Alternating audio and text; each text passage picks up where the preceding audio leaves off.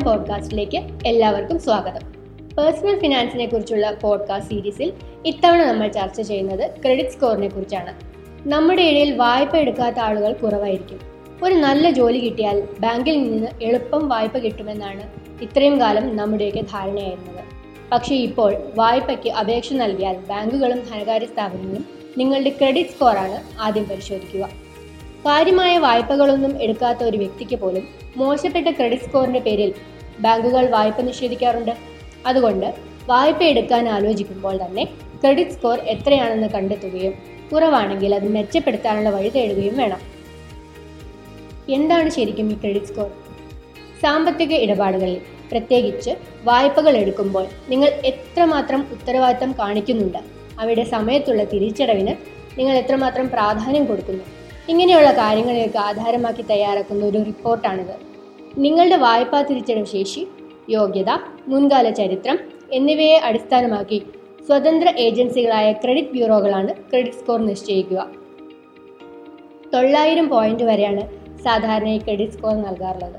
ഇതിൽ എഴുന്നൂറ്റമ്പതിന് മുകളിലെങ്കിലും ഉണ്ടെങ്കിലാണ് അത് മികച്ച സ്കോറായി കണക്കാക്കുക. പൈസ ബസാർ പോലുള്ള ചില സൈറ്റുകളിൽ സൗജന്യമായി നിങ്ങളുടെ സ്കോർ പരിശോധിക്കാനാവും. മൂന്ന് വർഷത്തിനുള്ളിൽ എല്ലാ ചെറുവായ്പകളും ഓൺലൈൻ ആകുമെന്നാണ് ഈയിടെ ധനത്തിന് നൽകിയ അഭിമുഖത്തിൽ CIBIL chairman M V Nair പറഞ്ഞത്. ഇതിൽ നിന്നും ക്രെഡിറ്റ് സ്കോർ എത്രമാത്രം ഇമ്പോർട്ടന്റ് ആണെന്ന് നമുക്ക് ഊഹിക്കാവുന്നതേ ഉള്ളൂ. ഇനി ഈ ക്രെഡിറ്റ് സ്കോർ മെച്ചപ്പെടുത്താനുള്ള ചില വഴികളെക്കുറിച്ച് നോക്കാം. നിരവധി ക്രെഡിറ്റ് കാർഡുകളുള്ള വ്യക്തിയാണ് നിങ്ങളെങ്കിൽ അവയെല്ലാം നിങ്ങൾക്ക് മാനേജ് ചെയ്യാൻ പറ്റുമെന്ന് ഉറപ്പാക്കണം. ക്രെഡിറ്റ് കാർഡ് വഴിയുള്ള ചെലവഴിക്കലിനും അടയ്ക്കേണ്ട തീയതിക്ക് മുമ്പ് പണം തിരിച്ചടയ്ക്കുന്നതിനും കൃത്യമായി പ്ലാൻ വേണം.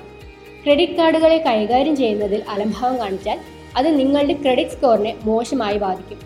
കാർഡിൽ ഡ്യൂ ഡേറ്റിൽ പണം അടയ്ക്കാതിരിക്കുക എപ്പോഴും കാർഡ് ഉപയോഗിച്ച് ഉയർന്ന തുകയ്ക്ക് വായ്പ എടുക്കുക അത് സമയത്ത് അടച്ചു തീർക്കാതിരിക്കുക ഇവയെല്ലാം സ്കോറിനെ ബാധിക്കും. ക്രെഡിറ്റ് റിപ്പോർട്ടിംഗ് ഏജൻസിയിൽ നിന്ന് ഇടയ്ക്ക് നിങ്ങളുടെ സ്കോർ എത്രയാണെന്ന് അറിയാൻ റിപ്പോർട്ട് ആവശ്യപ്പെടാം.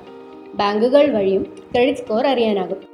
നിങ്ങളുടെ ക്രെഡിറ്റ് സ്കോർ മോശമായിട്ടുണ്ടെങ്കിൽ ഒരുപക്ഷെ അതിന്റെ കാരണം എന്തെങ്കിലും തെറ്റ് സംഭവിച്ചതാകാം. സിവിൽ റിപ്പോർട്ട് വിശദമായി പരിശോധിക്കുന്നതിലൂടെ തെറ്റുകൾ കണ്ടെത്താനാകും. നിങ്ങളുടേതിന് സമാനമായ പേരുള്ള ആളുകളുടെ ഇടപാടുകൾ തെറ്റായി നിങ്ങളുടെ റിപ്പോർട്ടുകളിൽ ഉൾപ്പെട്ടുപോയാൽ സ്കോർ മോശമാകാൻ സാധ്യതയുണ്ട്.